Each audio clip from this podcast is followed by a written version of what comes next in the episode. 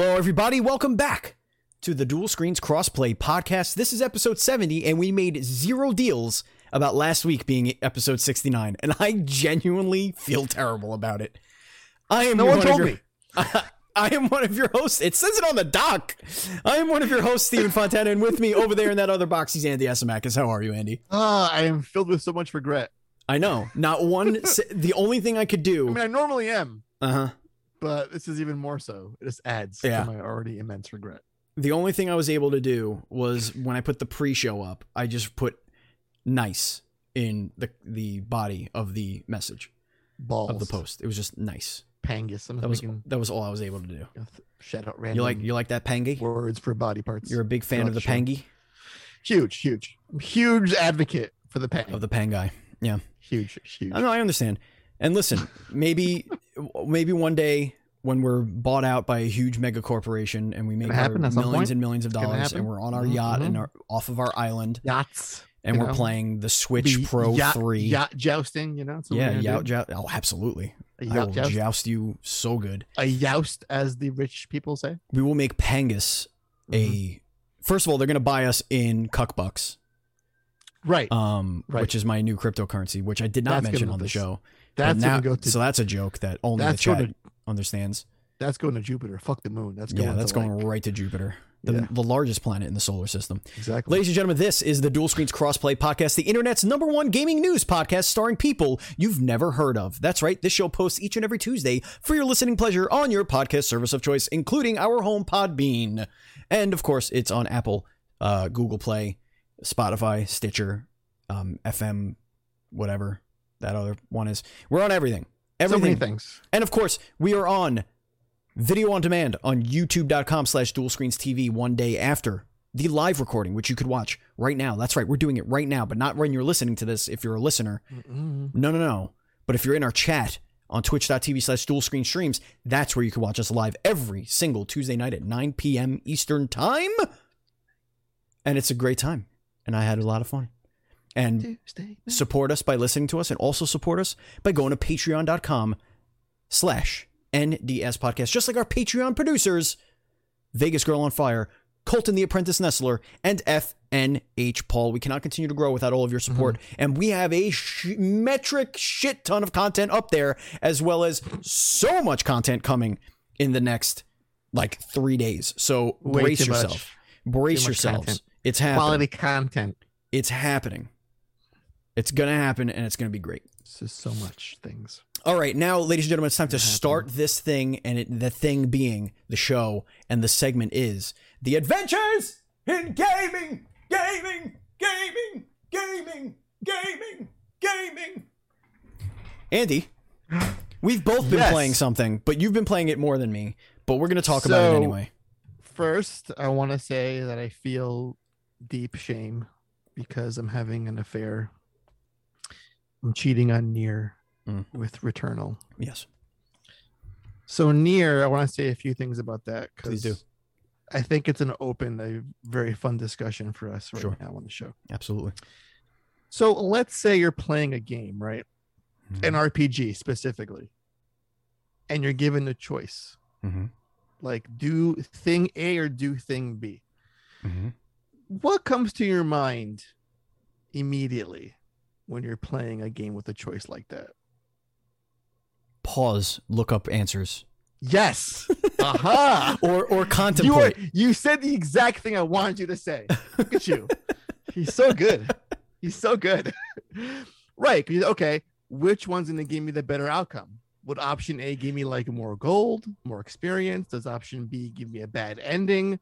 What does it do? Mhm. Right. That's where your mind goes most of the time. it, for me it's just i it's Right. not that i want to know what happens it's i want to know if there's a really bad choice Right. Exactly. Exactly. In any case, you look it up right for the consequences. all right But the main thing is like, what are the consequences of this choice All right. in a more broad, general sense of the thing? uh-huh Now, what if a game always gave you choices that seemed that, that they would be impactful, but they had absolutely no consequence?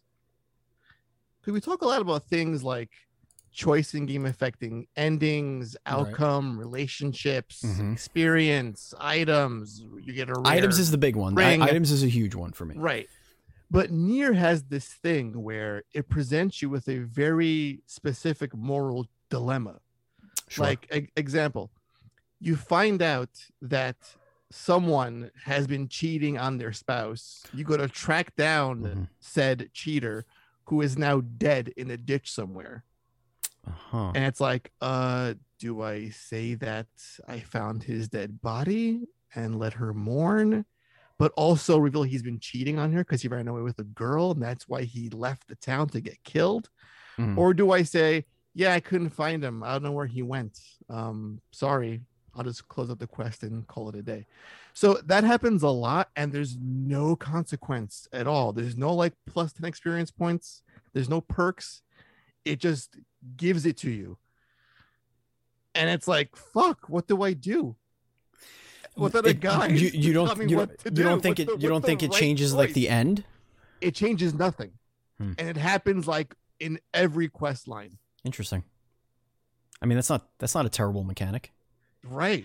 I mean, it's just doing it to just for the sake of doing it, but at least it doesn't feign like it makes a difference. Like in in Fallout, for example, hmm you know, you'll have I don't know, like 10 options for something, but only two of them really matter.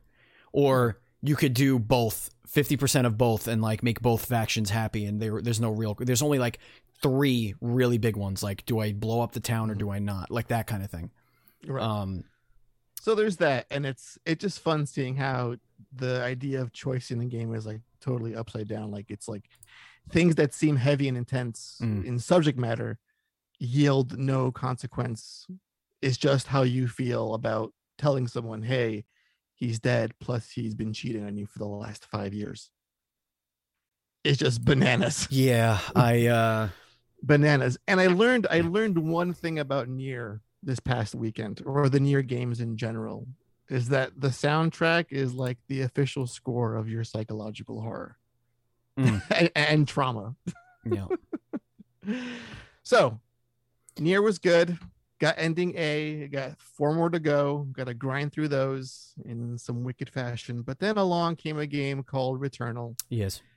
and I very much think before games like RE8 come out, Ratchet and Clank, Halo Yeah. Infinite, this is already for me a game of the year contender. I think it's my early game of the year pick. Now, have you had any of those 2 to 3 hour crashes like where it just doesn't work anymore? So I've had one crash in about a weekend's worth of playtime. Okay. And I think my sessions last about like eight hours each session when I play. Okay. and it was a crash after I finished a biome. So I wasn't that upset. I was like, okay, Right. I beat the boss. It's kind of saved now on the back end, Right, right, right. not soul crushing, Um, but I had a good setup and I was right. kind of pissed. For a lot of people yeah. that are having those issues, I think that's going to hold it back for like a game of the year type type thing.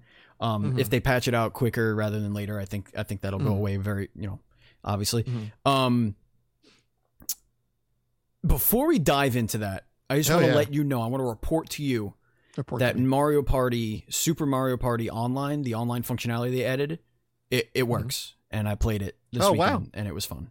I played it on cool. Friday, All it was right. So, I love that. There you go. So yeah, Returnal. Yes. Um, Returnal is uh, I think it's really good.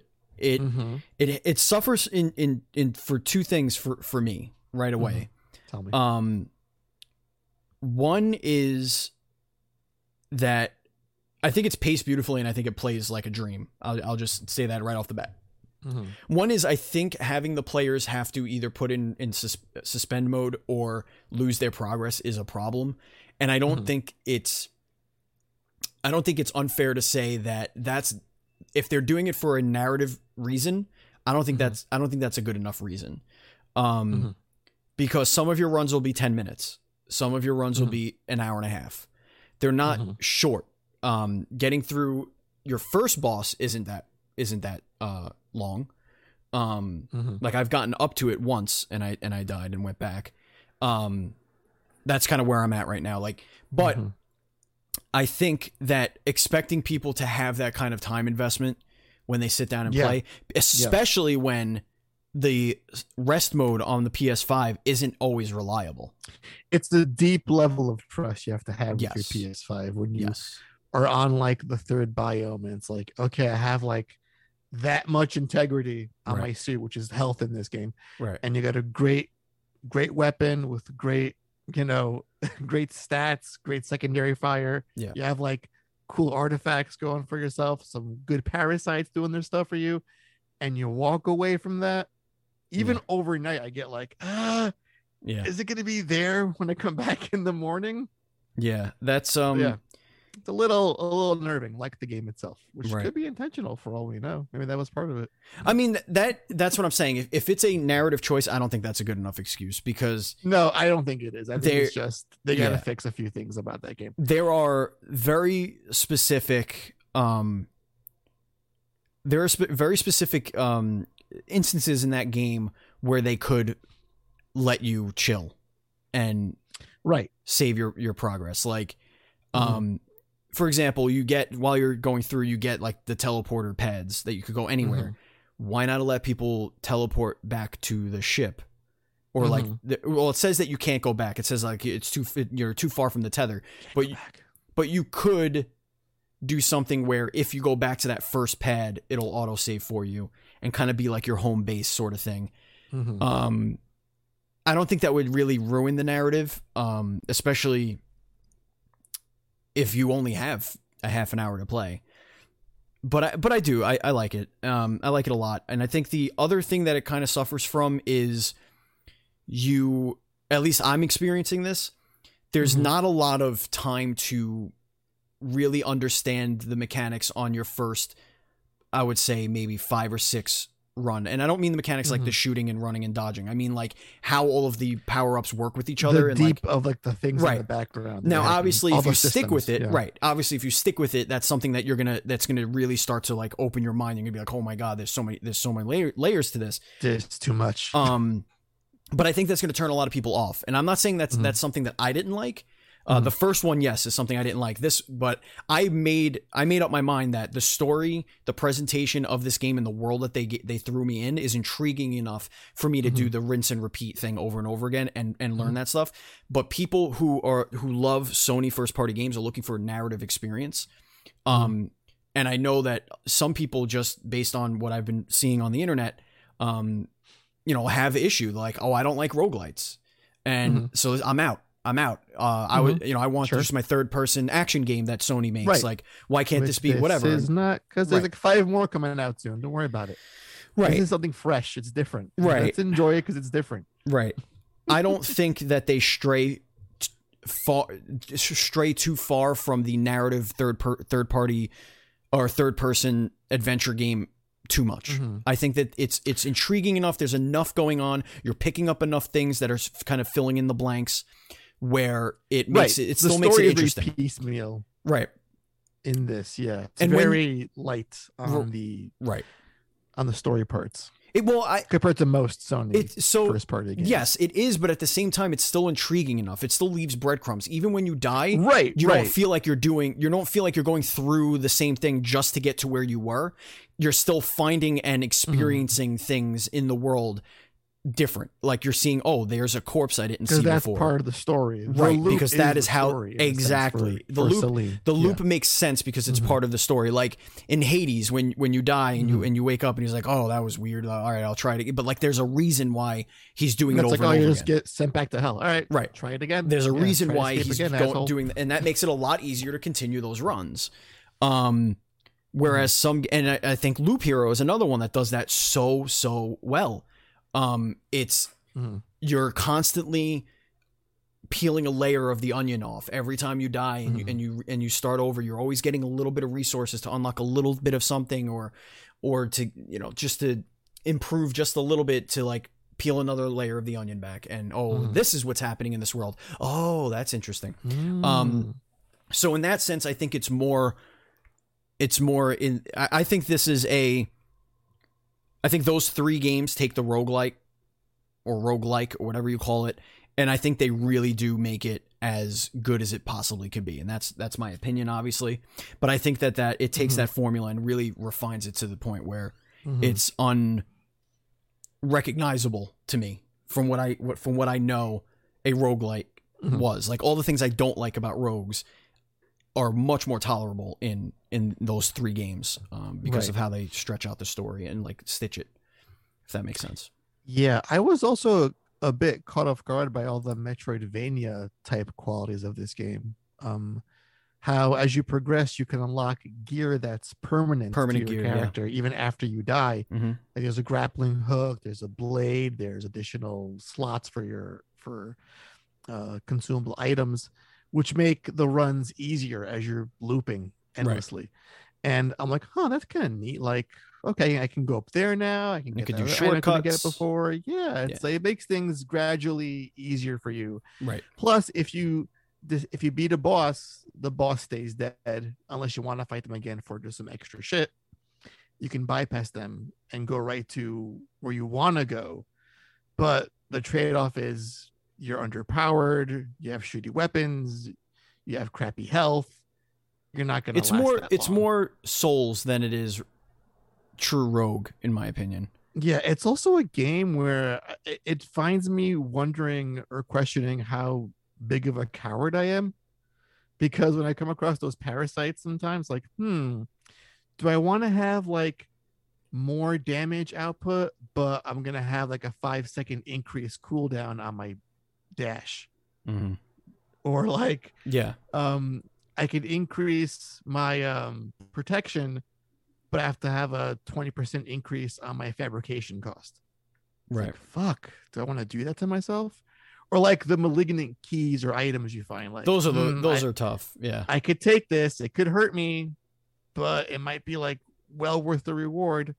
Yeah. But I'm a big old chicken. I got lucky in one. I, there there were two malignant things next to each other, but it was like across from the fabrication thing where you could and one of the fabrication things was to an item that clears all of your malignancy Oh, or yeah. whatever.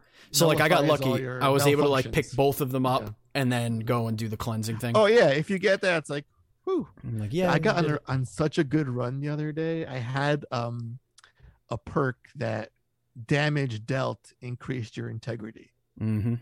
So I was like with the machine gun, the carbine, just like plugging away at a boss. They watch my health just filling back. I was like, yep, this is the run that That's the beats the, cheat. game. That's the cheat.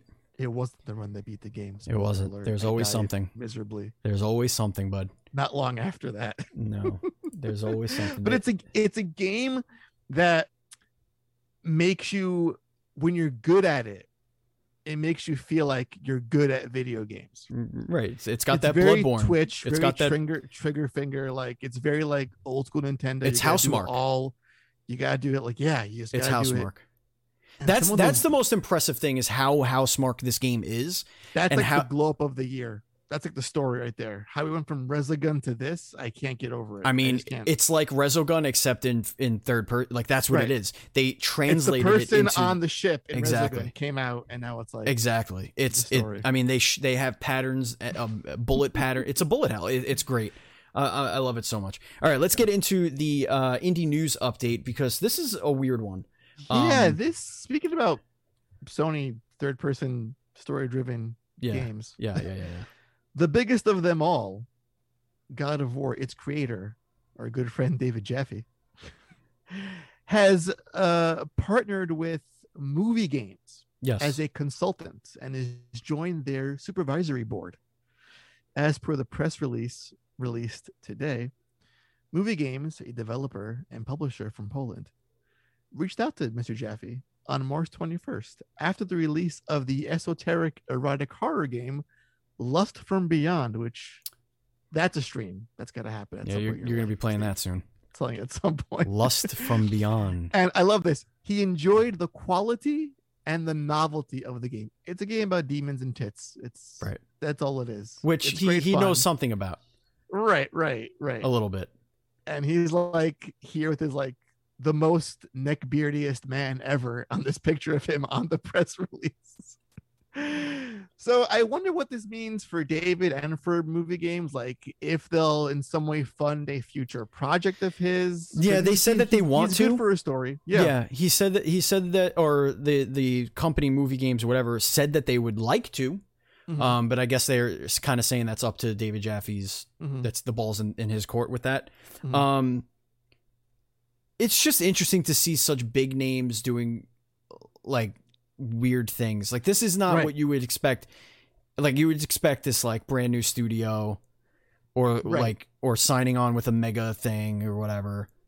But no, he's like, nah, this Polish studio that makes demon titty games. right. That's the one I want to be a part of. Which, by the way, I have a contact at uh movie games, Oh, and good. I got a I got a review key like a bajillion years ago for Lust from Beyond, and I was like, hmm, thanks, but maybe I'll get to it later. Uh-huh. Um, but maybe we'll have Data on the show at some point to Mm, maybe. why he made this Mm. move. Mm, maybe. Maybe. All right, let's get into let's slide right into the duel screens report because there are in.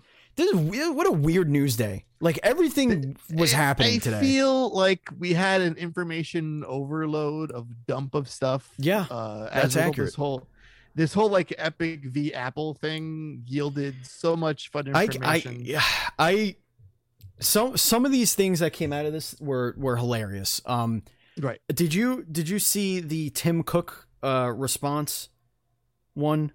Oh no, I did Uh, not see okay. this. This Please this was so me. good. Hold on a Tell me. second. I want to find this one because somebody put it in, in one of the chats I was in today. Oh my god. So I'm going to okay, here we go. This is this might be my favorite one of the day. So it was an email from uh Tim uh I'm sorry, yeah, Tim Sweeney to Tim Cook. Okay? Mhm. Okay. And he says, uh, y'all should think about separating iOS App Store uh, curation from the compliance review uh, app distribution. Basically saying, if you get a third a third party situation involved, you it'll better curate your store. Yada yada. So he writes four full paragraphs on like highly intelligent stuff.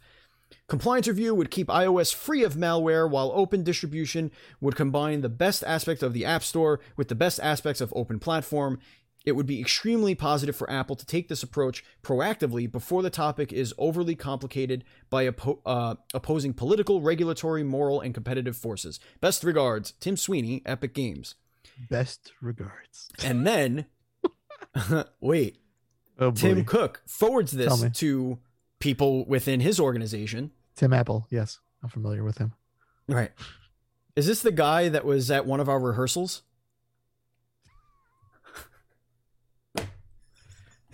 Oh my god. It's so so shady. Like, what is going on in this lawsuit? The Shade Brigade is in effect. like asshats, just jerks. Um, So- all right, so let's talk about this. Speaking of asshats and jerks, Yeah, I- please. you know, I think when you go through all this information, there's a lot to unpack here. But when you look at how much Epic paid, for example, the Borderlands 3 deal, I think it was like 145 million. They made like 110 back in the first week off that like deal. So really smart investment on their part. And you know, this the billion they put into Epic Games exclusivity deals over the last year. Literally a billion That's- dollars Yeah, that's that that's all fun. through 2019. Right. Um, what I'm loving the most from this is this whole uh, thing between them and Sony about cross cross play. Yeah, it's weird. It's another weird one. And uh, what what strikes me as interesting is a quote from an email that they sent to Sony, Mhm. which says, "I can't think of a scenario where Epic doesn't get what we want." And if I had gotten an email like this, I'd be like, fuck you, asshole. You're not getting what you want until I get what I want. And th- this whole thing really illustrates as people across the internet, on Twitter, on Reddit, on whatever forum you subscribe to, as they argue about their preferred piece of plastic, here you have in plain black and white what it's all about the bottom line, the dollar. How do I make money? How does it benefit me? Right. That's all they care about. Be it a Sony, Microsoft, Epic, Nintendo, whatever PR shit you see that looks friendly and jokey, it's all for show. No one cares about you. They care about your dollar. And this, This is correct. really points that out very well. Yeah. So your take on some of this it- stuff we it- saw. it- like when, when we when we used to have the conversation of um you know, y- optics for your fan base or or your customers or whatever. Mhm, Like mhm. we Mhm. mean the word optics because it's not reality. It's what you see. right, What you see, right. It's perception. yes, Right. the perception is what we always credit Mhm. companies or discredit companies on. When the crossplay thing was Mhm. happening, you know, we never denied that it would be bad, that it that it wouldn't be a great thing for players. Oh, it's great. Increase Right, the pool, like it's great. like shit. Why, why, why can't the playground be bigger? right. But Is the mindset? to to try and fool yourself into thinking that Epic or anybody that's pushing like Activision or whoever is ever pushing for cross-platform play isn't doing it because it means more money for them, you are mm-hmm. sadly mistaken. You are Mhm. you are lying to yourself. It's always about money, and that's okay. You're they're businesses. They're supposed to make money, and this is how these things happen. people. Right. They gotta make their games. This is how these things happen. Like Epic, when they came out with the Epic Game Store, they clearly had huge, huge, huge plans for it. They spent a billion dollars. Yeah. That's with a B Mhm. on multiple partnerships to try and get that store up and running. Right. Um, on top of actually making it function the way they promised it would. Um, so it's they they invested a shit ton of research development and money, exclusivity, and all that stuff. Um, they basically became a top player overnight. Mhm. Um, and that's not easy to do. Obviously, if you have that fuck you money like they do with Fortnite, they Right. can do something like that. But it's not something you scoff at. One of the, the the most interesting thing that came out of this was how, um, it how it looked like Sony didn't need to budge. They felt like they didn't need to budge on this thing because they had all were the power. they were they were the market leader. right. Yeah. Um so and now it's also interesting when you fast forward to now, they just announced their little partnership, right? Right. That's outside of just crossplay. It's like a three I think it was a 300 million dollar partnership or something like that. Right. Um which is just another reason why you can't just because they're they're that's this is negotiating. That's Right. what this is. Like The saying negotiation. right We're saying I, I can't see a, a, way that Epic doesn't get what we want. I like you're negotiating. It's you're like, putting yourself well, in a- let's, let's see what it will take to get you what you want. Right. What are you offering? Yeah, exactly. Is that And- because you you have a lot to offer? Or is that because you think you're going to bully us? Because guess what, Hotshot, you're not. Well, what they were offering was a lot of shit, apparently. Yes, So, a quick lot. bullet points here. They gave Sony all the data marketing that they asked for. They implemented Sony's esports API into Unreal Engine 4 as an engine level feature. It was a cooperated announcement where Epic goes out of its way to make Sony look like the heroes. I, I still I, I can't get over that. Epic brand its E3 presence with PlayStation. Supposedly, had Epic had its highest budget allocated for that E3. Right. Offer a unique character or something highly valuable for PS Plus to drive PS Plus adoption. And Epic extends Sony's company-wide Unreal Engine 4 license, which would end in May of 2019. Epic claims their license has some of the best terms they ever offered for an Unreal 4 license. Plus, with all of this, paid royalties to Sony. If in some way having crossplay would have a negative effect on their revenue stream. So Right. essentially, if someone's playing on a PlayStation and then goes on iOS and buys something there, that could trigger a revenue option for Sony. Like, oh, oh I want, I want a piece of that now.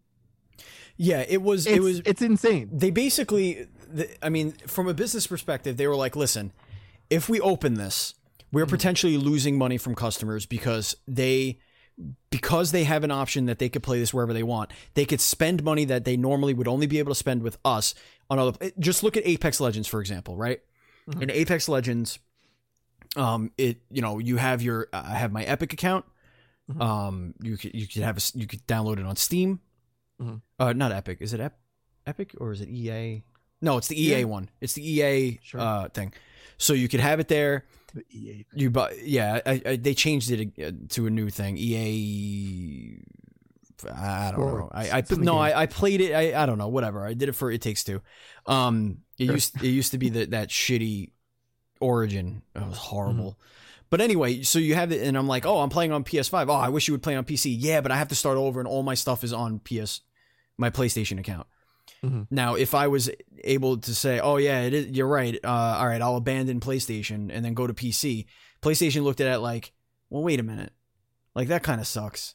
Because now we lost him as a customer, not because our service isn't great, but because he wants to play with his friends on PC. Right. Um, so, but if we make it, you know, so that we don't necessarily lose that customer, Mhm. um, it's a different, you know, it's a, a little bit of a different story. Now, I, don't- to, we all we all knew that the first dom- after the first domino fell, that in the crossplay thing that we knew that it was inevitable, it was going to happen across the board. Right. Um, I think it's way different when you're talking about a free to play game versus a play a paid game like a Call of Mhm. Duty, not necessarily Mhm. Warzone, but a Call of Duty, um, like Black Ops, for example, uh, Cold game, War yeah. versus you know Fortnite. I think it's Fortnite obviously makes a just an, a ludicrous amount of money on, on the battle pass, right? Um, and the, those microtransactions, the ten bucks for a skin because the skin because they do great. They the skins they do in that game are fantastic. People will Mhm. get, will go, oh shit, they have a Deadpool skin. I I have to go back Want in. it. I have to play, and then they'll drop ten bucks, and and if they and they do that every three months. And so like that revenue just keeps coming.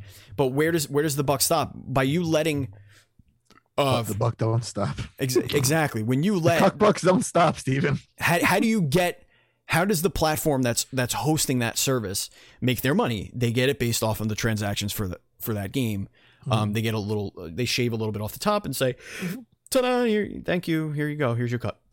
Ka-ching. So I, I think um I think it's a valid argument, but obviously in the end, it, and anything is negotiable. Like anything, it, it offsets the cost if they take a you know a few pennies here and there. If they have the data data to prove that this player is buying over here and buying with us, but he would only buy with us if he could only play on our thing. So you know whatever.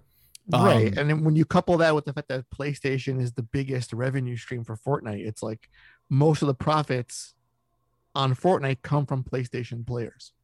Right.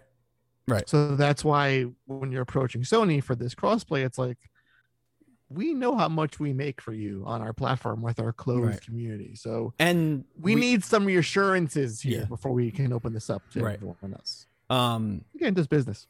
Makes Yeah. total sense. business stuff um i wish it wasn't i wish there was a different way that they could share these kinds of revenues with these games Mhm. like making make it a, a um completely shared market Mhm. where you know it's if you pay a dollar every Mhm. platform you get that you're that you're on gets five cents Right. so if you if your game is on PlayStation, Xbox, Switch, iPhone, and PC, you know, they spend a dollar and instead of giving Nintendo 30 cents on the dollar for their cut, you give everybody 5 Mhm. cents on the dollar. So everybody shares everything. I think that would be a cool way of doing it. I know companies probably won't agree because I'm sure the math doesn't make sense, but if you're the leading platform, Sounds, it might not make sounds sense. a little communist to me, Stephen. It- but they're still paying to get the game on the platform. That's the thing. They're still paying for certification. They're still paying for, for that kind of thing. So it's it's just a it's just a weird situation. But let, we're Right. spending too much time on this. Let's move on to the next thing. Oh, just something even more fun than this. Go ahead. This Oh, is really interesting. This this made me laugh. This was a chuckle. This was funny for so many reasons. Take it away. yes. the Last of Us Two gets high praise from Xbox's internal review team. Andy, Mm, that's right. yes. Uh, apparently, Xbox's team were big fans. This is coming from uh, Games Radar. Huge. Um, big fans. The Last of Us 2 earned huge praise from Xbox's internal reviews team. Documents leaked from the Apple vs. Epic court uh, trail trial. Sorry, trail. The gift that keeps on giving. Gift that keeps on giving. Uh, Microsoft internal review of The Last of Us Part 2. Um, can I open this? Let me see if I can actually read this because I don't think I'm going to be able to. Oh, yeah, I am. Oh, boy. Okay. You can. So here's an actual internal document Yes, you can. of a review. Uh, I'm not going to read the whole thing, but Yeah, There's a I'm few gonna- choice quotes. yeah, I'm, I'm going to find them here. Uh, Let's just start with the intro. The Last of Us Part 2, like its predecessor, is a first and foremost a narrative adventure game. This is unlike Naughty Dog's other key franchise, Uncharted, where the narrative, while very well told, is there more to service the action adventure ga- gameplay. Okay. Oh my god. The game pushes the idea even further when the pred- predecessor by incorporating a number of extended walking simulator style chap- narrative chapters. These play out much like the first game's standalone expansion chapter Left Behind. Uh, while it may not be what gamers are expecting, they're exceptionally well done and really shows what other games, specifically pure narrative adventure games, should be aspiring to accomplish. Uh, let's move on to another one. Here's Uh, uh, here's one that stood out for me. Okay. I can say it. We were frequently stunned by the quality of the game's visuals, something that sadly seldom happens these days. Uh-huh. It's even more impressive considering that the game features two separate player characters with different groups of allies in different locations, along with flashback sequences taking place years before. And, you know, the ultimate thrust of this was that this was leaps and bounds ahead of anything they've seen on any console Well- or PC. Now listen, Andy. It's not all sunshine and rainbows. Oh, yeah, there was some This is my favorite one shit, and yeah. uh, absolutely 100% accurate. That said, Naughty Dog still can't seem to make a decent gun combat in any of their games. And this is and this like one is no exception. with these games. That- and they're right. The gunplay always sucked in these games. Uh, it's just not good. Uncharted, no, it, it just sucks. Um, I don't know why. Just copy other people. Like really, honestly, I just still think it's better than a Grand Theft Auto or Red Dead 2 gunplay. I'm just saying. Yeah. So I mean, they liked it. The gameplay, they you know, they they had some complaints about, which is what I had complaints about. I, I think that's you know valid complaints. But it's very funny to see that they have this at all, like a like a complete that looks like it would be in a magazine. Now, breaking news, Stephen. Oh, you have uh, breaking I'm not sure. I'm not sure if you saw, but there was in these leaked emails, there was Mm-hmm. a review that Sony did. Yeah, I'm sure they all do this. Microsoft of a Microsoft game, Okay, and which one was and this? it basically reads, "Do the opposite of this." That's all it says. Is that is that is that true? Is that is it, that all? might- it may as well be true. It may as well be true. Okay, well, I'm I'm curious to know if that's even. But in a more serious though, I think we've we've always said this on the podcast and in private and on Discord many many times that when it comes down to what a physical machine can do does not equal the quality of a product or a video game. You have ostensibly a game that's running on a weaker system than an Xbox Series, I mean, or, even a One X, and is producing visuals that are leaps and bounds ahead of what they're doing with their own software. So it's, it really speaks to what Sony's internal teams can do with technology and fidelity Yeah. and visuals. it made me forget that I wasn't playing on a PlayStation Five. I actually honestly Right. forgot that I didn't play that on PS5. and this is the timing is great because I just watched that Ratchet and Clank state of play the other day, Yeah. And I can't believe a game looks that beautiful.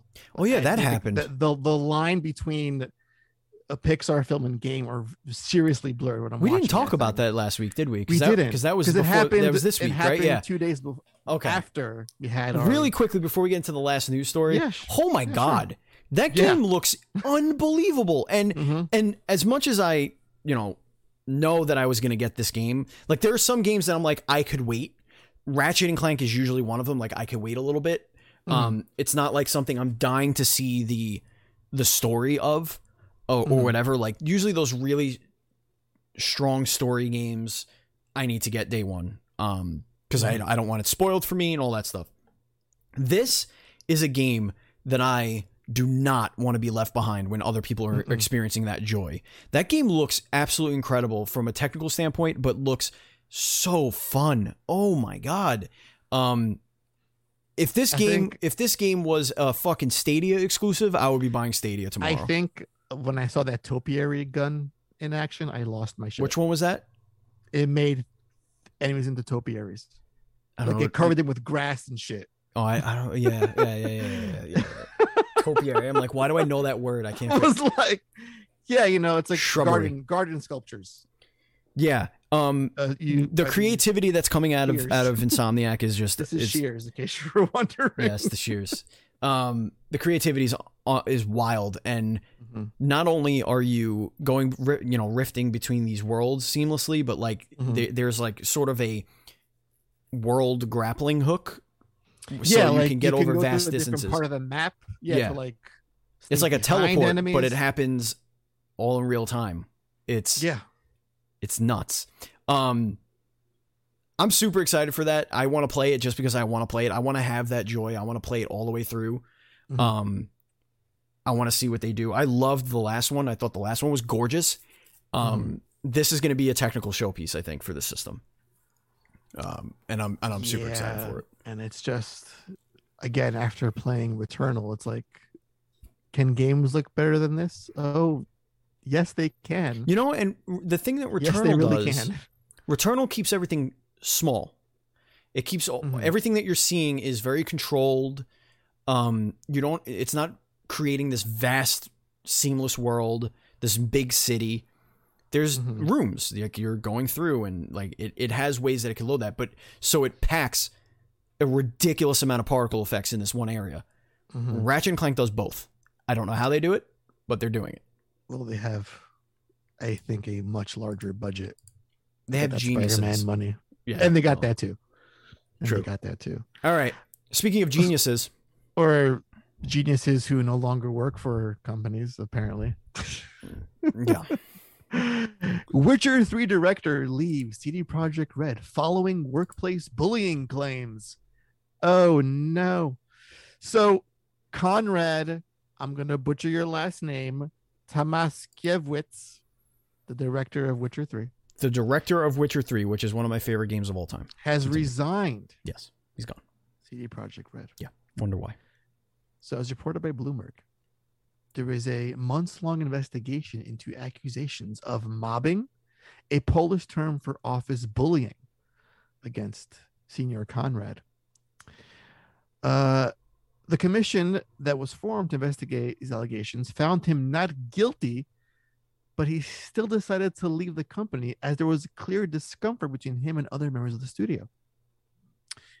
He says, nonetheless, a lot of people are feeling fear, stress, or discomfort when working with me, he wrote. He apologized to staff for all the bad blood I have caused. Now, I don't know about you, Stephen, but if I was not guilty of office or workplace bullying, I don't think my fellow coworkers would feel fear, stress, or discomfort. They'd be like, What? He's the nicest guy, Andy. This is all horseshit. I don't know what you're talking about. Yet, nonetheless, this man is found not guilty, but there's still an air of manure that is just in his atmosphere. Apparently. Yeah, I mean, it could it could be it could be as simple as like, well, just think of it this way: Hmm. if your neighbor is Mhm, taken away from their house in cuffs mhm. and arrested, and you're like, what the fuck did he do? I don't know. He was the What did he nicest do? man. He was, He was so, quiet. nice. Like I don't understand. He always And brought me then- the mail. and then months later, he returns. Mhm. and he walk he's got the same clothes on because he was in prison or whatever and he walks Sure. in are you fucking inviting him over for dinner are you going over there or are you or are you like shit i better google and figure out what the hell this guy did like, and hey, figure something out and then you google and it's like oh okay he was How's he was accused of squeezing some tatas on your butthole doing? on the train or whatever Mhm. and found not guilty. He was he was at trial and he was found not guilty, but he couldn't afford bail, so he had, he had to stay in prison. Like you're gonna be uncomfortable around him no matter what. Mhm. It, it's just it's just the mindset that we have. It's like you're always guilty until proven innocent these days in this in this Mhm. world. Um, Now, I wanted to segue this into a personal question. that's fine. Yes, please do. If you've ever, yeah, because why the fuck not? Have you ever experienced or witnessed any sort of workplace bullying in your Both. lifetime? Yes. Oh, you've been a victim of and you've been a bully. Yes. No, no, no. I've been a victim and a witness. Okay. I've never been accused of. No. Mm. No. Yeah. um the, when i when i was uh you know in a in a management position somewhere the person that was the manager of the managers was Mhm. extremely abusive Mhm. um like overtly so uh Mhm. to the point where multiple people i'm not going to say whether i was one of them but multiple people in that workplace uh, wrote letters and signed their own names to it Mhm. to alert the people in power to the uh, to the transgressions, uh, which apparently had been going logged, um, but not formally in writing. They have been spoken about for years, but never put in writing. But when everyone, most people, a lot of people, put that in writing, it was uh, taken care of. Mhm. Um. So yeah, I, I absolutely have. Um, I, st- I still see it to the, like, you still see stuff stuff like that today. It, it's it's different now because sarcastically the peop- the bullies will say something like, "Oh, you can't say that anymore." Oh, oh, you, oh, I- no, no, I can't. I'm not gonna say. You know, like they they do that thing. I so would like, use this word if I only. I know on you're you. the asshole. Like you're you're basically saying, I'm an asshole. Look at me, I'm an asshole. You know, if times were different, I'd call you a you know what. yeah, or or like but you might as well just call me the thing because you're it's in there. yeah. Anyway, Call- but yes, call- I call I've police on you. I've definitely um witnessed it. I have been a victim of it before. Mhm. um, in a couple of different places that I worked. Um, most of the time, it's it's harmless. It's not like s- true psychological like bullying, but it's like taking advantage of, like to the Mhm. point where you're like, okay, you know. But in in that one sense that I was, uh, the one that I just had gone into detail with, or Mhm. whatever details, um, that was huge. It was really bad. Um, degrading, demeaning, uh, abusive, uh, Mhm. just horrible. Uh, intimidation, uh, some extortion. Um, Extortion. Oh, Holy yeah. shit. oh yeah. Um, you know, saying, "Oh, you you you're you could move up in the ranks. I could I could I can I hold everything in the palm of my hands. You know how much influence I have? Like, not at all. okay, now do 18 hours tomorrow. Like that kind of thing." The Um, Montana's ties to the mob at this point. Well, my mom's family was. Right. They they used to break fingers for money. So I've witnessed it, but in a very weird dynamic where the lower level employee is bullying his manager I've seen that before. yeah. because they feel like, oh, I can just get you fired. So you better do as I say.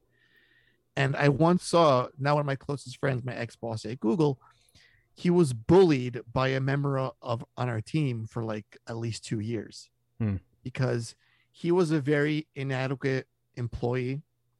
He was the kind of guy that would come in the morning with a box of Dunkin' Donuts for the team and be all like smiles and rainbows, but would do no real work. But he was a nice guy, so we can't fire him. He's so nice right.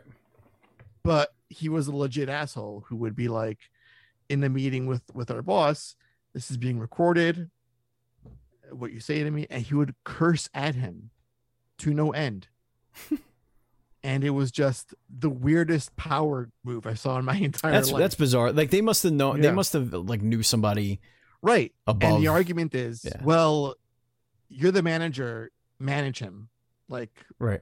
it's a reflection on you if he's being a dick Right, if he right, can't right. do the job properly like what are you, it's your failing if you can't fix it Sure. and eventually my boss was fired.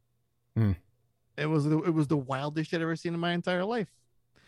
But I digress. So Please digress.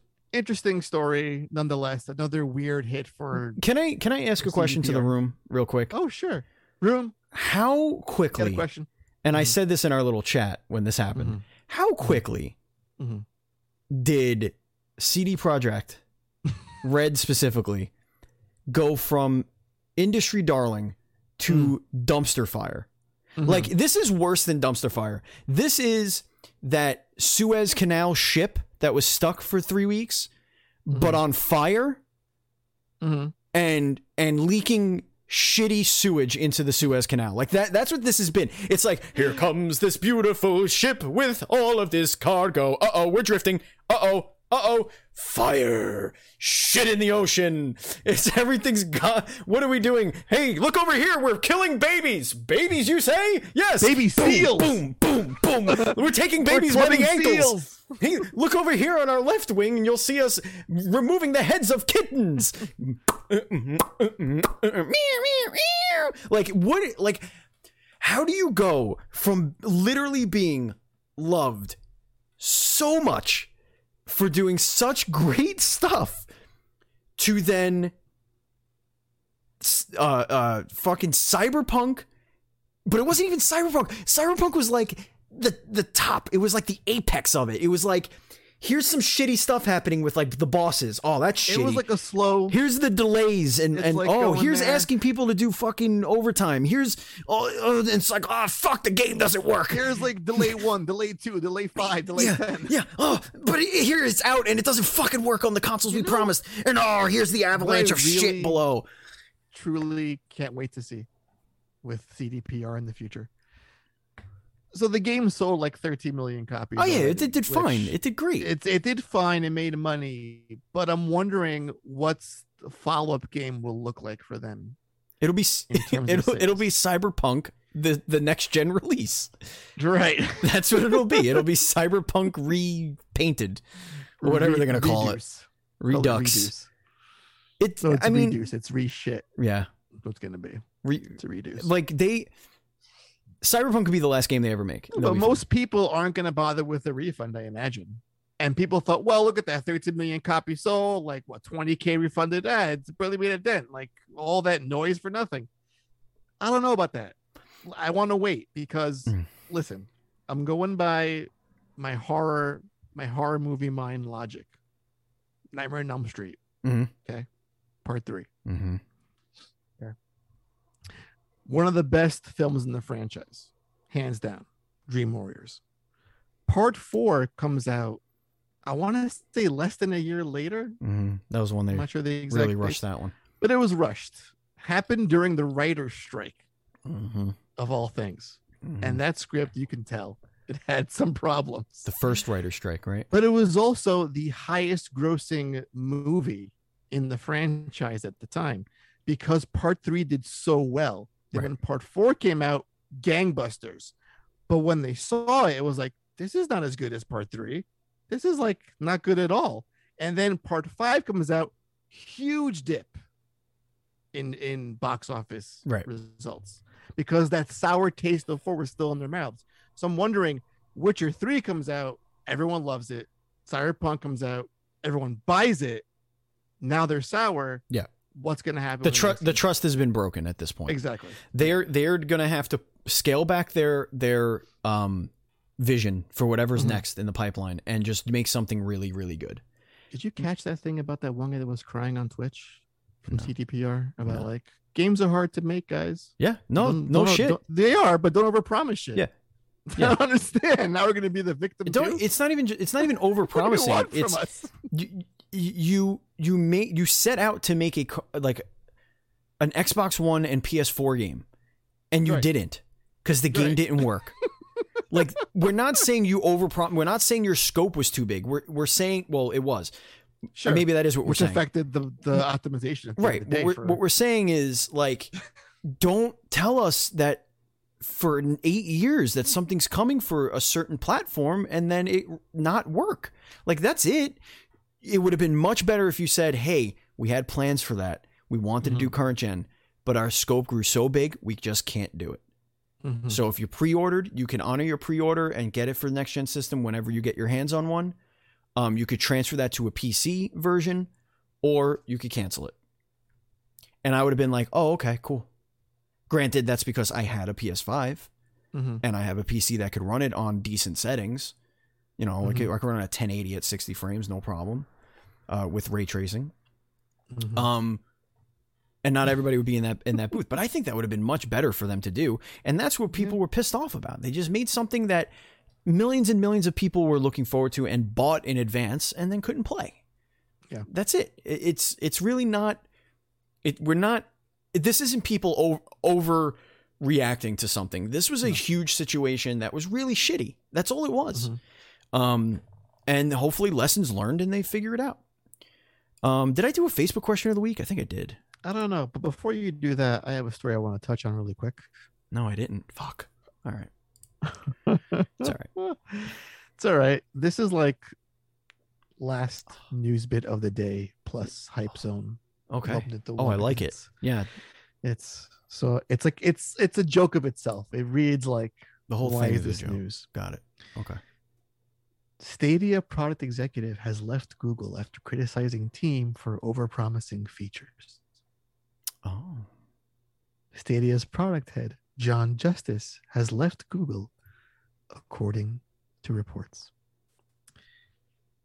yeah, he's on a door with Kate Winslet floating in the ocean as the Titanic that is Stadia is sinking behind I can't believe how like that. Speaking of fantastic meltdowns, like that's got to be one of the quickest. Hold on. It like that was a meteor that crashed and wiped out the dinosaurs. Like that was just fucking horrible. You know, it's funny when we talk about games in the pandemic, everyone's like, well, of course, games did well because it was like a pandemic and everyone was trapped in their houses and they bought a bunch of games. Mm-hmm. No one cared about Stadia. no one no one bought into this system at all in the last year and a half. because it was broken. So nothing is uh, I guess idiot proof, I guess. All right, I checked our mailbag. We got nothing in there. Was anything Or in our foolproof. email box? Let's check a quick scan. Scan, scan, scan, scan, scan. Uh no. I could Okay. read some YouTube comments though. Okay, yeah, time. Yeah, let's. Well, you don't have to. We don't have to waste time. But yeah, let's hit up some some YouTube comments. There was actually a couple, or one really, really, Oh. really good one that I would like for you to read. Oh yes, which one was that? Uh, there's the one that you Help put in our Discord. Oh yes, yes, yes. That was a good one. That was a I good. I believe that was on the. Duel Screens podcast. Uh, Yeah, it was from tri- typical American trash. Who has since followed me on Reddit. Yes. So Oh, thanks this was a for the Reddit follow. comment. Yes. Thanks for the follow, guy. Um, typical American trash says, first time viewing duel screens. Haven't heard of him up until now. Andy and Steve did an awesome job, quote, keeping it real. And Anne, such a sweetheart. Part of me feels really bad for sucking at the game and getting her killed repeatedly. At least she comes back. Well done, Andy, Steve, and Anne. Looking forward to seeing more of your podcasts. That is why we do this, ladies and gentlemen. Mm-hmm. And, that this is why it is. from. Oh, I just want to say that specific Oh, comment sure. is the reason Mhm. why it is so upsetting when people don't give us a chance. Right. Because I do believe every word he says, and Mm-hmm. uh, and I appreciate everyone here that listens to us and is watching us live right now. Go ahead, Andy. Say, say the next one. And just to echo those sentiments from Big Gam Boss on YouTube says, again, on that Returnal interview, this was the first interview of yours I watched. I like it. A lot more professional in its setup than some bigger podcasts that I follow. I mean, okay. okay, re- like- re- read that. Read that. Wait, say that again. We have we have like an okay setup. This was the first interview of yours I watched. I like it. A lot more professional in its setup than some of the bigger podcasts that I follow. Right. Okay. Yeah. Yeah. Yeah. I thought that's what you said. I was yeah. like, wait a minute. What? Yeah. Okay. Yeah. Um, I mean, we have a we have a decent setup. You know, we we are held together by duct tape and somewhat decent microphones, and we're just doing. I mean, the zoomy zoom, and you hit record, and you know, We're getting better. We don't we don't do see our, our thing is yeah we're getting so good it's only been four years Yeah. um i think our big thing is like we don't have like any real agenda going into an interview Uh-huh. or questions for that matter or research i think I, I agonize more over the rapid fire and the lead off question more than the actual interview itself which says a lot about how we conduct our interviews Yeah. We're setting the industry standard there, Andy. And just so everyone knows that we're getting up at 5:30 in the morning tomorrow Mm-hmm. to interview the voice of Selene on That's right. Returnal, which is going to be guys, we're doing we did the face, now we're doing the voice, and then we're doing face and voice combined. That's right. It's going to be an amazing amazing episode. Super excited. So so dope. Um, there's breaking news out of the uh, Oh god, breaking news. the Epic Games trial. Um, there a a letter has been unearthed from Tim Sweeney of Epic Games, apologizing profusely to Yves Guillemot of Ubisoft. Uh, the letter reads. I'm writing to apologize for the shortcomings in our Epic Games Store implementation of our Uplay integration. In the past 48 hours, the rate of fraudulent transactions on Division 2 surpassed 70% and was approaching 90%. Sophisticated hackers were creating Epic accounts, buying Ubisoft games with stolen credit cards, and then selling the linked Uplay accounts faster than we could. We were disabling linked Uplay purchases for fraud. Fraud rates in other Epic Game Stores titles are under 2%, and Fortnite is under 1%. So 70% fraud was an extraordinary situation. To stop the fraud. We disabled purchasing of Ubisoft games. We will make our so this is why they stopped selling Ubisoft games. If you remember that a couple years ago, this was in Hmm. Oh, yeah, 2019. I recall. I recall. We will make our best efforts to restore service as quickly as we can. This depends on a real-time system for disabling, uh, uh, yeah, disabling refunded and fraudulent purchases on UPlay and anti-fraud imp- improvements in Epic services. This work will likely take at least two weeks to complete. The fault in this situation is entirely Epic's, and all of the minim- uh, minimum revenue guarantees remain in place to ensure our performance. I'm sorry for the trouble. Tim Sweeney, Epic Games. Two things. One, holy shit. Two, one thing too, but you go. Go ahead. Yeah. Holy Right. shit. Number two. two. Um, shouldn't this be a phone call? It sounds like at the very least a phone call. Maybe this is just like a way to get it in writing. You might as well just, text the guy if you're just going to email it. Dearest Yves Guillemot. Oh, Eves. You know, at what point does this data dump reveal the location of Jimmy Hoffa's body? That's what I'm wondering. I want to know. There is some of the shit so coming out of this that is so irrelevant to like anything. Um, stay tuned, folks, because we might be talking about this for like a month. Ladies Oh, and yeah. gentlemen, that is going to bring us to the end of the show. Actually, wait, hold on. Let's kick it to Chad. Does Chad have anything they want to say tonight? We'll get over in there. Uh, background doggo. Okay, yeah, you got a background doggo over there, Andy. Is there a doggo in oh, there, did he come in the background? or is it cats? It He's could have been extra- kitties. I have a cat on my couch was back there. extra feisty today. There's an Olivia on that Cujo couch. was, I don't know what was up his craw tonight, but he was howling at the moon, probably because his balls need to just ejaculate. going crazy. because you haven't cut them off yet. He's looking to ejaculate his balls. Likely, likely. He's becoming a man, Andy. He's becoming a man. Mm-hmm. You need to either get him get I'm get get it, get his rocks off by getting him a girl, a lady, or a bitch, as they Red say rocket. in the dictionary. Yes, in the dictionary. Um, that's where we have to do it. Um, Miss Radstuff says, "I feel like that was a situation where he just didn't want to want to argue or nego- or negotiate, so he sent an email." Yeah, that's exactly right. That's Right. exactly right. All right, let's scroll up. Miss Envy had a uh, question here. Facebook question of the chat: Does Steven Oh. need more sleeps? Here we go. Yeah, absolutely. Hmm. I'm and I'm, go- yes. I'm I'm and I'm purposefully not putting this episode up tonight because Today, I'm going yeah. right to sleep, because we have to go to bed. and I will do it tomorrow. Even set like 80 alarms. Because and not that one. Okay, there's another question. Hold on, hold on. I- I'm scrolling up. I, I mean, I don't. Uh, big fan, big follows. I don't see it, Miss. I'm just here. Question: How and when did you two meet? That's an interesting story. Oh yeah. You want to know our first face-to-face meeting or our first like email exchange? So our first face-to-face is kind of funny. yeah, Well, I was like, eh, "Who they're- you? yeah, they kind you." they kind of go hand in hand. So here's what happened. Uh, I bowl, used to bowl, Mhm. and one day, I think I was reading Game Informer. Mhm. and another kid on another team came Mhm. up to me and started talking to me about games.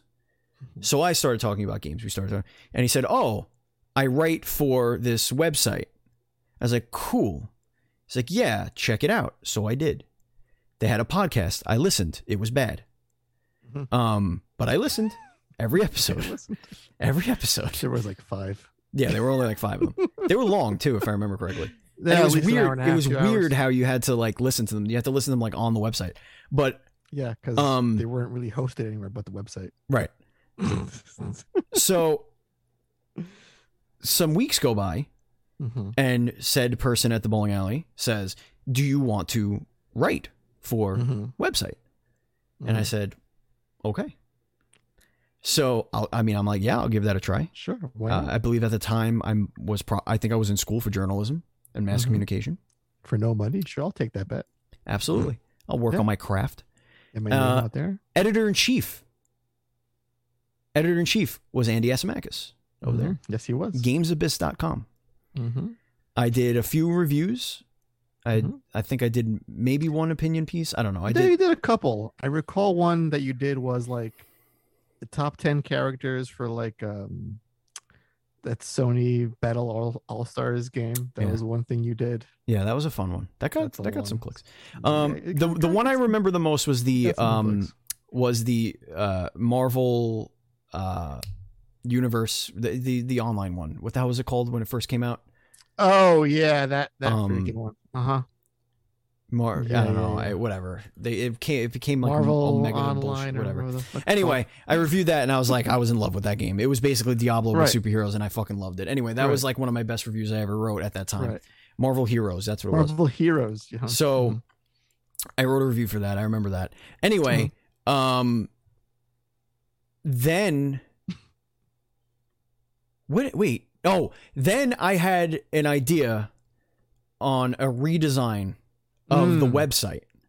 right, because it looked like ass. It was a horrible website. and I didn't own it. I just right.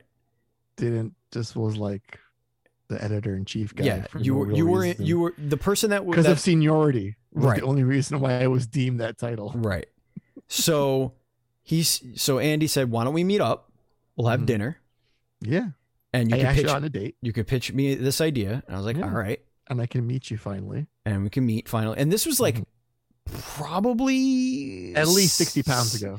Oh, definitely. but it was like six or seven months after I started writing. I want to say it was Right, like it was some right. months later. Right. Right. Um, so we met for dinner. I pitched him my idea, which I still think was great. Wait, you're missing. It was yeah, but you're missing the best okay, part. go ahead. Is you asked me to meet you at I this know. vegetarian. I was hoping you weren't going to bring that up. I have to mention it. It's like the Why? one thing that always stuck in my brain. I was a vegetarian like, at the time, you guys. I was a vegetarian for six years. I don't know any of these in my life. this Yeah. is neat. now, and now I trust them a little bit less. Right. So we, And then- we at a vegetarian place, Love affair began, and I, I think I, I think I paid for dinner because I'm a nice guy. probably. Yeah. Um, I did. I did ask you out. That's you what I did. do. If You I did. ask out, it's my treat. right. That's how we do it. So that's how we met in person, and that's how we started. But then games have been shut down. Years went by, and oh, there was a lot of innuendo and like inappropriate sex talk, Of course. and flirting, all on my end, right. which Stephen was like oddly like receptive to. Of course. I was like, is he or isn't he? I don't know.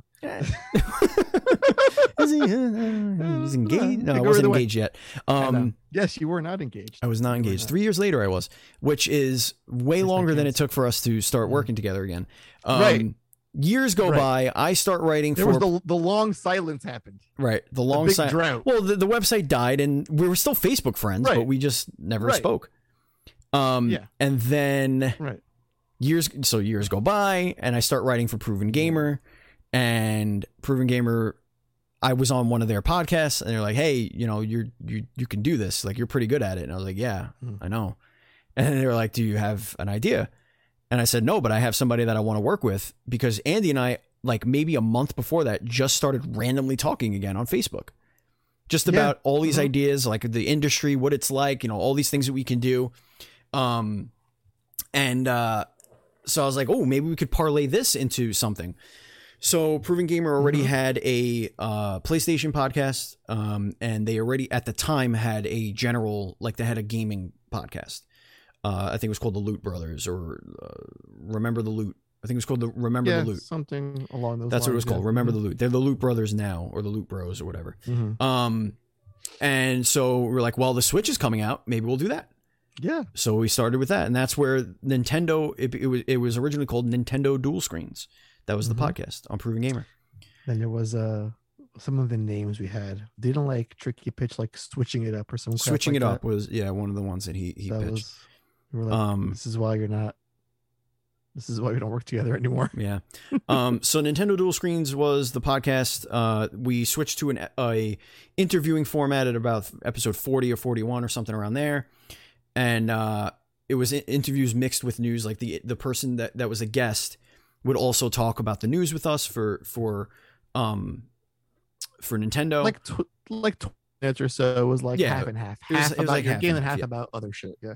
And then the Um, retro game club was always yeah, some fun shit. Yeah. And then we realized that we were doing a lot more than what Proven Gamer was offering us. Um, we were bringing in a lot of a lot of these guests, a lot of these opportunities, and all this stuff. And so we decided to go on our own, and we Mhm. dropped the Nintendo because we wanted to be able to interview more people. Mhm. And uh, so we made our website and we covered two PAXs, three PAXs since Mhm. then. Um, I think the website is about three years old now. Maybe I think we're going on four now. Um, Mhm. This spring's PAX is going to be our third together.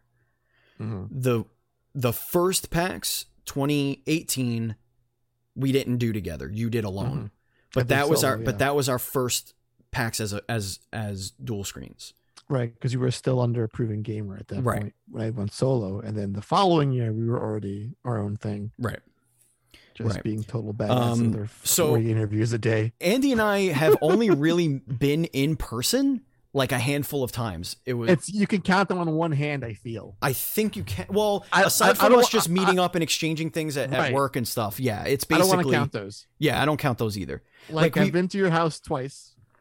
Um, Ha- We did, like- Really? yeah, I guess. yeah, one was for that pizza night, and we played a lot of games. We streamed that night. We played Yes. Hedora. Yes. Yes. I think we also played like Monster Hunter as well one time.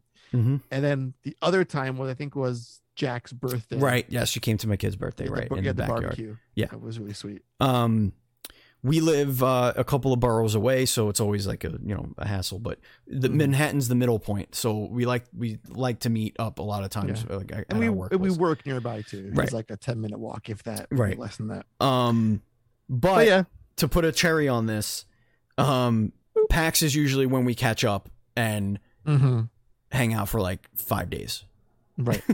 and and it's great because I think and you squeeze key. a lot of hangout time. Yes, and I think that's the key to a healthy relationship Mm-hmm. is get away from each other. Right. don't be in each other's face. Talk every day. You know, touch Yeah. base. Andy and I always Yeah. touch base. I don't think there's. I think Yeah. there was very rarely, but there was that Mhm. one time where you and I started to drift a little bit, Mm-hmm. and it was, I don't, was it last summer? I mean, it was pandemic stuff. You know, it was just right. like, it's like yeah, a little bit like other things going on. You had your work issues happening. A very stressful time for you at the Yeah. household. yeah, yeah. It was just like I'm not in it right now, so we're right. gonna. I'm, pu- like I'm putting this on is, like, autopilot. Right. But then we started to, you know, catch up again, and it was fine. But that's our story. Thank you for listening, Yeah, and that that's going to bring us to the end of the show. Good filibuster. I liked it. Good If you want to follow good us on social media, we are at duel underscore screens. I am at Batchild27. Andy is at Pants Guy. And Taylor, who's not here, is at It's Purger. You can follow him if you like. Yes. Uh, he's going to be back at some point. It's just for the foreseeable future, he needs time um, to re rework Listen, his It's gonna personal be life. the best welcome back party ever. It will be. Grace. We're not going to do anything. You can join our Facebook group by face by Exactly. going to facebook.com slash group slash DS podcasts. And again, follow us on Twitch, twitch.tv slash duel screen streams, or on YouTube. Give us a subscription and a thumbs up. YouTube.com slash duel screens TV. Thank you very much, everybody, for watching. Thank you, everybody, for listening. And thank you, Andy, for being here. Well, thank you, Stephen, for being amazing as always. Indeed, I am amazing, aren't I? Yes, you are. And as always, please be excellent to each other.